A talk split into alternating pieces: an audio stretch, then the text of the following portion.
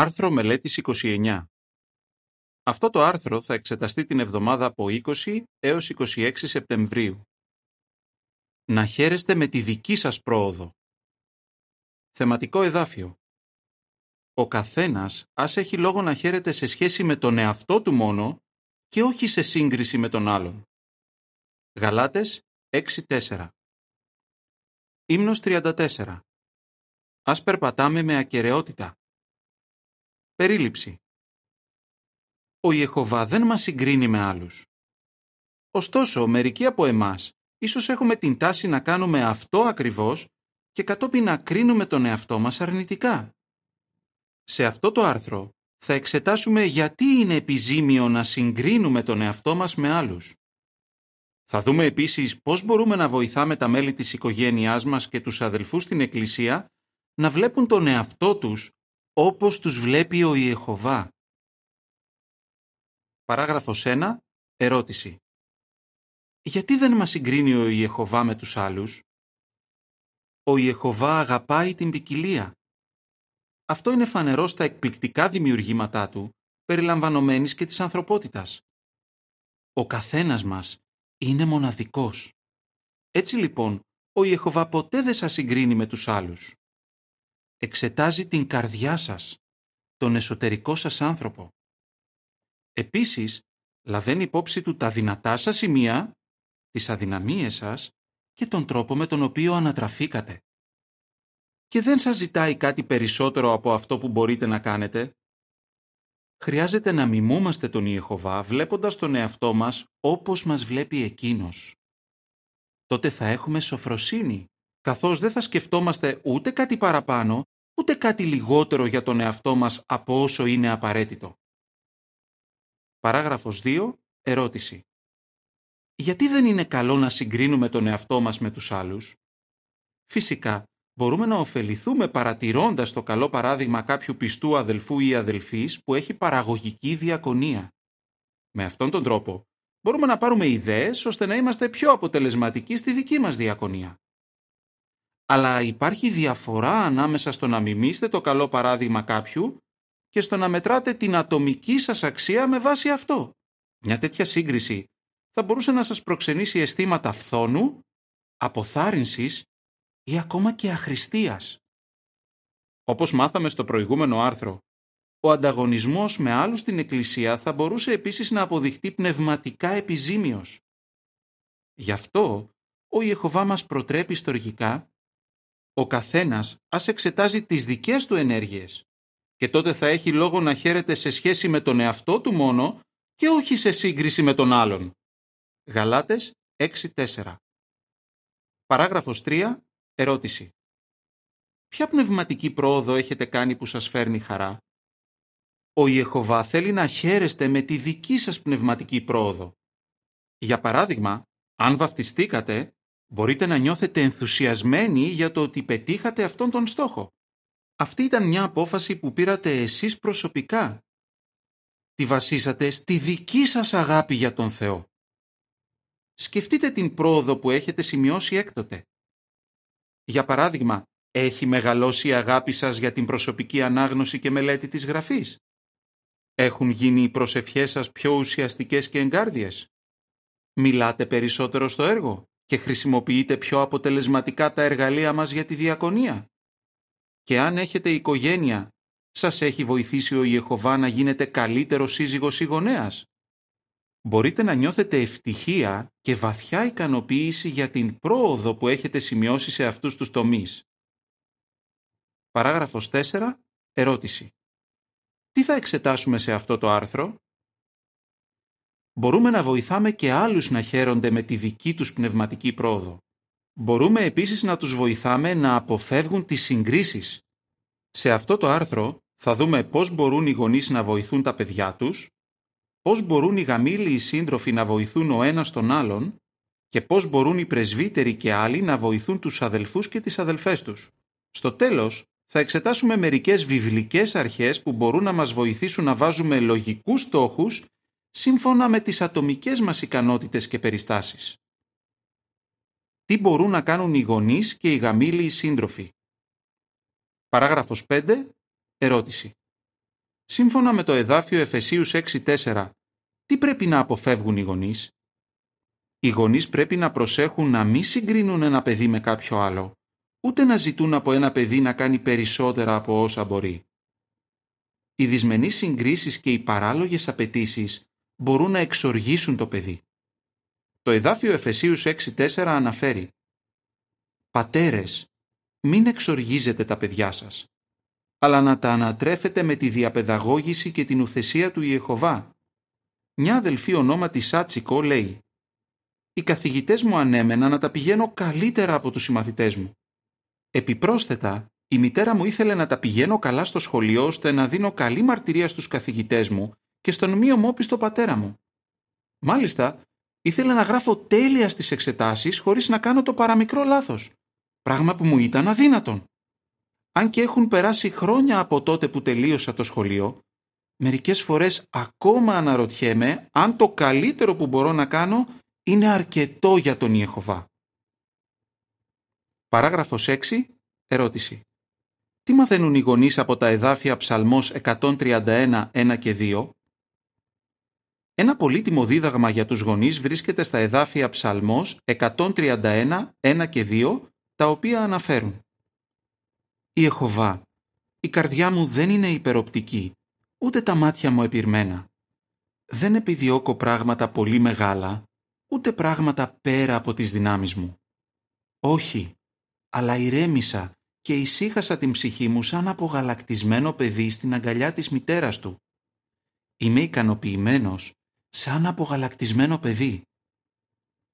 Ο βασιλιάς Δαβίδ είπε ότι δεν επιδίωκε πράγματα πολύ μεγάλα ή πράγματα πέρα από τις δυνάμεις του. Η ταπεινοφροσύνη και η μετριοφροσύνη του τον ηρεμούσαν και τον ησύχαζαν. Τι μαθαίνουν οι γονείς από τα λόγια του Δαβίδ; Οι γονείς μπορούν να είναι ταπεινοί και μετριόφρονες όχι μόνο σε ό,τι αναμένουν από τον εαυτό τους, αλλά και σε ό,τι αναμένουν από το παιδί τους. Μπορούν να καθησυχάζουν το παιδί τους, αναγνωρίζοντας τα δυνατά του σημεία και τις αδυναμίες του όταν το βοηθούν να βάζει εφικτούς στόχους.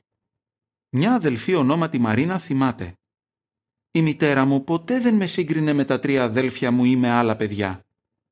Μου έμαθε ότι το κάθε άτομο έχει διαφορετικά χαρίσματα και ότι ο καθένας μας είναι πολύτιμος για τον Ιεχωβά. Χάρη σε εκείνη, σπάνια συγκρίνω τον εαυτό μου με άλλους. Τα ακόλουθα αποτελούν περιγραφή της εικόνας που εξετάζεται σε συνδυασμό με τις παραγράφους 5 και 6. Στη διάρκεια της οικογενειακής λατρείας, οι γονείς δείχνουν τον ενθουσιασμό τους με ό,τι έχει κάνει κάθε παιδί για την κυβωτό του Νόε. Η Λεζάντα αναφέρει «Γονείς, να αναγνωρίζετε τις καλές προσπάθειες που κάνει καθένα από τα παιδιά σας». Παράγραφοι 7 και 8, ερώτηση. Πώς μπορεί ένας σύζυγος να αποδίδει τιμή στη γυναίκα του; Ο χριστιανός σύζυγος πρέπει να αποδίδει τιμή στη γυναίκα του. Τιμούμε τους άλλους όταν τους δείχνουμε ιδιαίτερη προσοχή και σεβασμό. Για παράδειγμα, ο σύζυγος τιμάει τη γυναίκα του όταν σέβεται την αξιοπρέπειά της. Δεν τη ζητάει να κάνει περισσότερα από όσα μπορεί. Και οπωσδήποτε δεν τη συγκρίνει με άλλες γυναίκες. Αν το έκανε αυτό, τι συνέπειες θα μπορούσε να έχει μια τέτοια σύγκριση; Μια αδελφή ονόματι Ρόζα έχει μη ομόπιστο σύζυγο, ο οποίος συχνά τη συγκρίνει με άλλες γυναίκες. Τα σκληρά του λόγια ισοπεδώνουν την αυτοπεποίθησή της. Η ίδια λέει «Χρειάζομαι συνεχώς διαβεβαιώσεις ότι ο Ιεχωβά με θεωρεί πολύτιμη». Σε αντίθεση με αυτό, ο χριστιανός σύζυγος αποδίδει τιμή στη γυναίκα του. Ξέρει ότι αυτό έχει αντίκτυπο τόσο στη σχέση του μαζί της, όσο και στη σχέση του με τον Ιεχωβά. Η υποσημείωση αναφέρει «Αν και εδώ μιλάμε για τον σύζυγο, πολλές από αυτές τις αρχές εφαρμόζονται επίσης και στη σύζυγο». Τέλος υποσημείωσης. Ο σύζυγος που τιμάει τη γυναίκα του λέει καλά λόγια για αυτήν στους άλλους, τη διαβεβαιώνει για την αγάπη του και την επενεί.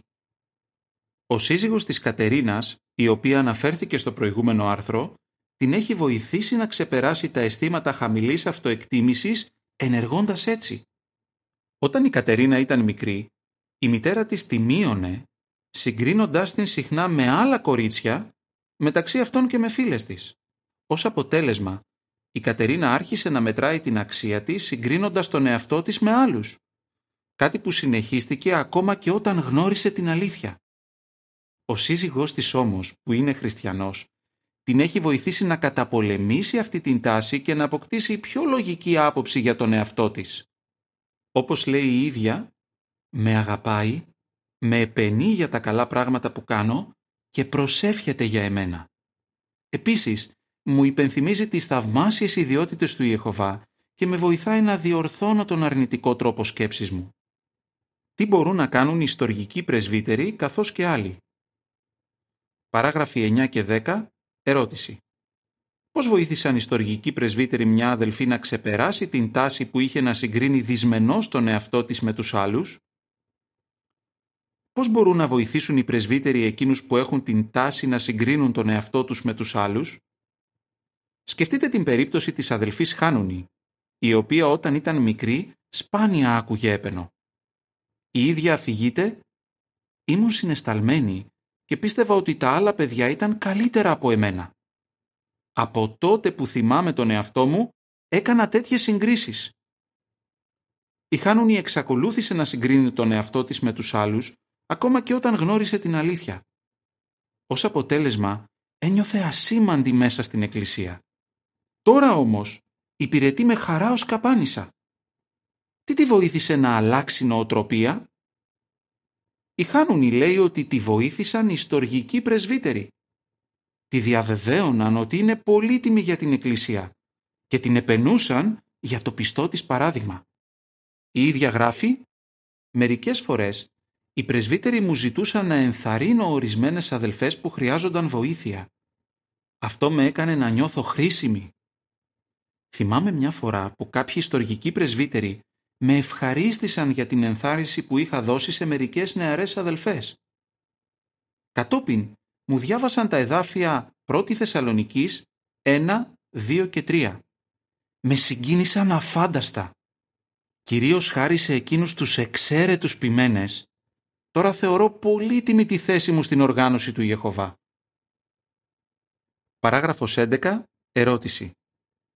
Πώς μπορούμε να βοηθάμε εκείνους που έχουν συντετριμένο και ταπεινό πνεύμα σύμφωνα με το εδάφιο Ισαΐας 57.15?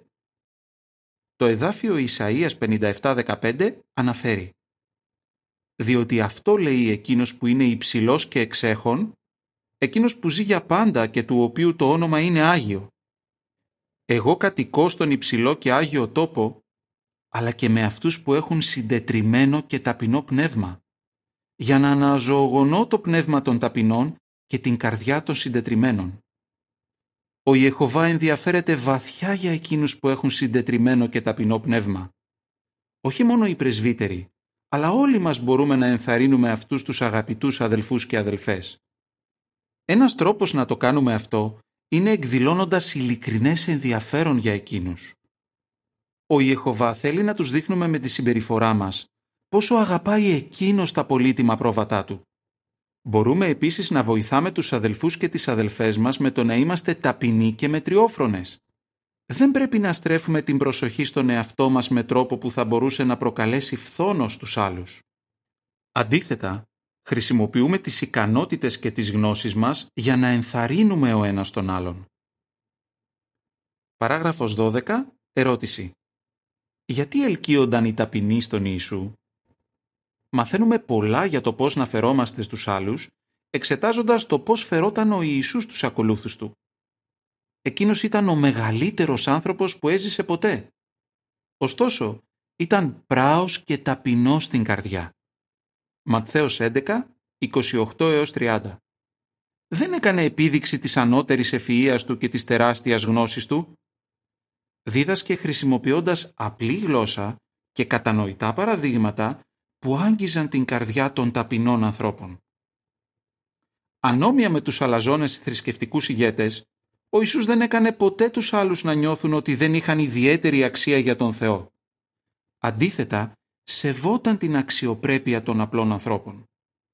Τα ακόλουθα αποτελούν περιγραφή της εικόνας του εξοφίλου, η οποία εξετάζεται σε συνδυασμό με την παράγραφο 12.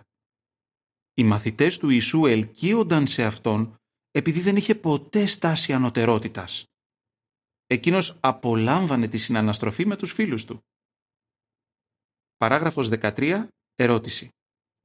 Πώς φαινόταν η καλοσύνη και η αγάπη του Ιησού στον τρόπο με τον οποίο αντιμετώπιζε τους μαθητές του; Η καλοσύνη και η αγάπη του Ιησού φαίνονταν στον τρόπο με τον οποίο αντιμετώπιζε τους μαθητές του. Ήξερε ότι δεν είχαν όλοι τις ίδιες ικανότητες και περιστάσεις. Επομένως, δεν μπορούσαν όλοι να χειριστούν τις ίδιες ευθύνες, ούτε μπορούσαν να είναι εξίσου παραγωγικοί στη διακονία. Ωστόσο, εκείνος εκτιμούσε τις ολόψυχες προσπάθειες του καθενός. Η κατανόηση του Ιησού φαίνεται στην παραβολή για τα τάλαντα. Σε εκείνη την παραβολή, ο Κύριος ανέθεσε σε κάθε δουλό εργασία σύμφωνα με την ικανότητά του. Ο ένας από τους δύο επιμελείς δουλούς κέρδισε περισσότερα από τον άλλον. Αλλά ο Κύριος επένεσε και τους δύο με τα ίδια λόγια. «Πολύ καλά, αγαθέ και πιστεδούλε». Ματθαίος 25, 14 έως 23. Παράγραφος 14. Ερώτηση. Πώς μπορούμε να μιμούμαστε τον τρόπο με τον οποίο φερόταν ο Ιησούς τους άλλους; Ο Ιησούς μας φέρεται με καλοσύνη και αγάπη. Ξέρει ότι δεν έχουμε όλοι τις ίδιες ικανότητες και περιστάσεις και χαίρεται όταν κάνουμε το καλύτερο που μπορούμε εμείς. Οφείλουμε να φερόμαστε στους άλλους όπως ο Ιησούς. Ποτέ δεν πρέπει να προξενούμε σε ένα συλλάτρι μας αισθήματα αχρηστίας σύντροπης επειδή δεν μπορεί να κάνει όσα κάνουν οι άλλοι. Απέναντίας, ας αναζητούμε ευκαιρίες για να επενούμε τους αδελφούς και τις αδελφές μας για το ότι υπηρετούν τον Ιεχωβά όσο καλύτερα μπορούν. Να βάζετε λογικούς στόχους. Παράγραφοι 15 και 16. Ερώτηση. Πώς ωφελήθηκε μια αδελφή βάζοντας λογικούς στόχους; Οι πνευματικοί στόχοι δίνουν στη ζωή μας κατεύθυνση και σκοπό. Το μυστικό όμως είναι να βάζουμε στόχους σύμφωνα με τις δικές μας ικανότητες και περιστάσεις, όχι των άλλων. Διαφορετικά, θα απογοητευτούμε και θα αποθαρρυνθούμε. Εξετάστε το παράδειγμα μιας καπάνισσας ονόματι Μίντορη. Όταν η Μίντορη ήταν μικρή, ο πατέρας της, ο οποίος δεν είναι μάρτυρας, την ταπείνωνε συγκρίνοντάς την με τα αδέλφια της και τους συμμαθητές της. «Ένιωθα άχρηστη», λέει η Μίντορη. Μεγαλώνοντας όμως, απέκτησε αυτοπεποίθηση. Η ίδια λέει, διάβαζα τη γραφή κάθε μέρα, ώστε να έχω ειρήνη στην καρδιά μου και να νιώθω ότι ο Ιεχωβά με αγαπάει. Επίσης, έβαζε λογικούς στόχους και προσευχόταν συγκεκριμένα για βοήθεια ώστε να τους πετύχει. Ως αποτέλεσμα, μπορούσε να χαίρεται με τη δική της πνευματική πρόοδο. Τα ακόλουθα αποτελούν περιγραφή των εικόνων που εξετάζονται σε συνδυασμό με τις παραγράφους 15 και 16. Μια μεμονωμένη μητέρα με παιδί προσχολικής ηλικίας φτιάχνει ένα πρόγραμμα για βοηθητικό σκαπανικό και χαίρεται που πέτυχε τον στόχο της. Η Λεζάντα αναφέρει να βρίσκεται χαρά βάζοντας και πετυχαίνοντας λογικούς στόχους. Συνεχίστε να δίνετε στον Ιεχωβά το καλύτερο που μπορείτε εσείς. Παράγραφος 17. Ερώτηση. Πώς μπορούμε να ανανεωνόμαστε όσον αφορά την κυρίαρχη διανοητική μας τάση και ποια θα είναι τα αποτελέσματα; Τα αρνητικά αισθήματα και οι σκέψεις δεν θα φύγουν από τη μια μέρα στην άλλη. Γι' αυτό ο Ιεχωβά μας προτρέπει πρέπει να ανανεώνεστε όσον αφορά την κυρίαρχη διανοητική σας τάση. Εφεσίους 4, 23 και 24 για να το κάνουμε αυτό, χρειάζεται να προσευχόμαστε, να μελετούμε τον Λόγο του Θεού και να στοχαζόμαστε. Συνεχίστε να κάνετε αυτά τα πράγματα και να αποβλέπετε στον Ιεχωβά για δύναμη. Το Άγιο του Πνεύμα θα σας βοηθάει να υπερνικάτε οποιαδήποτε τάση έχετε να συγκρίνετε τον εαυτό σας με τους άλλους. Επίσης, ο Ιεχωβά θα σας βοηθάει να αναγνωρίζετε και να ξεριζώνετε γρήγορα τον φθόνο ή την ακατάλληλη υπερηφάνεια, αν αυτά τα ανεπιθύμητα χαρακτηριστικά κάνουν την εμφάνισή τους στην καρδιά σας. Παράγραφος 18. Ερώτηση. Πώς σας παρηγορούν τα εδάφια δεύτερο χρονικών 6, 29 και 30? Τα εδάφια δεύτερο χρονικών 6, 29 και 30 αναφέρουν Όποια προσευχή, όποιο αίτημα για εύνοια και αν απευθύνει κάποιος άνθρωπος ή όλος ο λαός σου ο Ισραήλ, επειδή ο καθένας γνωρίζει τη δική του πληγή και τον δικό του πόνο. Όταν απλώσουν τα χέρια τους προς αυτόν τον οίκο, εσύ να ακούσεις από τους ουρανούς τον τόπο της κατοίκησής σου και να συγχωρήσεις και να ανταμείψεις τον καθέναν σύμφωνα με όλες τις οδούς του, επειδή γνωρίζεις την καρδιά του. Μόνο εσύ γνωρίζεις πραγματικά την καρδιά του ανθρώπου. Ο Ιεχωβά γνωρίζει την καρδιά μας. Επίσης, γνωρίζει τον αγώνα μας, την πάλη μας ενάντια στο πνεύμα του κόσμου και ενάντια στις δικές μας ατέλειες. Καθώς βλέπει πόσο σκληρά μαχόμαστε τέτοιες αρνητικές επιρροές, η αγάπη του για εμάς μεγαλώνει. Παράγραφος 19. Ερώτηση. Με ποιο παράδειγμα δείχνει ο Ιεχωβά τα αισθήματά του για εμάς; Θέλοντας να δείξει πώς νιώθει για εμάς, ο Ιεχωβά χρησιμοποιεί ως παράδειγμα τη σχέση ανάμεσα σε μια μητέρα και στο μωρό της. Εξετάστε την περίπτωση μιας μητέρας ονόματι Ρέιτσελ. Η ίδια γράφει «Η κόρη μου η Στέφανη γεννήθηκε πρόωρα. Όταν την πρωτοείδα, φαινόταν μικροσκοπική και αβοήθητη. Αλλά τον πρώτο μήνα που βρισκόταν στη θερμοκοιτίδα, το νοσοκομείο μου επέτρεψε να πηγαίνω κάθε μέρα και να την παίρνω αγκαλιά. Εκείνες οι τρυφερές στιγμές μας βοήθησαν να δεθούμε πολύ. Η Στέφανη είναι τώρα έξι χρονών και είναι πιο μικροκαμωμένη από άλλα παιδιά της ηλικίας της. Την αγαπώ ακόμα περισσότερο επειδή πάλεψε πολύ σκληρά για να ζήσει και έχει φέρει απίστευτη χαρά στη ζωή μου. Πόσο μας παρηγορεί η σκέψη ότι ο Ιεχωβά νιώθει τέτοια βαθιά αγάπη για εμάς όταν μας βλέπει να αγωνιζόμαστε ώστε να τον υπηρετούμε ολόψυχα; Παράγραφος 20. Ερώτηση. Ως αφιερωμένος υπηρέτης του Ιεχωβά, ποιον λόγο έχετε να χαίρεστε; Ως υπηρέτης του Ιεχωβά, είστε μοναδικό και πολύτιμο μέλος της πολυπίκυλης οικογένειάς του. Ο Ιεχωβά δεν σας έλκυσε κοντά του επειδή ήσασταν καλύτερος από τους συνανθρώπους σας.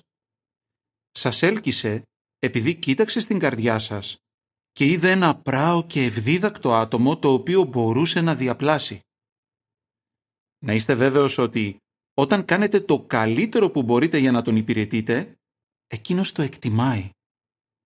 Η υπομονή σας και η πιστότητά σας αποδεικνύουν ότι έχετε καλή και αγαθή καρδιά.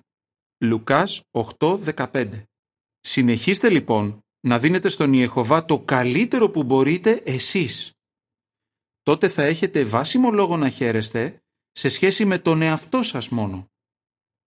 Πώς θα απαντούσατε; Πώς μπορούν οι γονείς να βοηθούν τα παιδιά τους να χαίρονται με τη δική τους πνευματική πρόοδο; Πώς μπορούν οι πρεσβύτεροι να βοηθούν εκείνους που είναι στη φροντίδα τους να νιώθουν ότι οι άλλοι τους αγαπούν και τους εκτιμούν; Γιατί μπορούμε να χαιρόμαστε όταν δίνουμε στον Ιεχωβά το καλύτερο που μπορούμε; Ύμνος 38. Θα σε κάνει ισχυρό. Τέλος του άρθρου.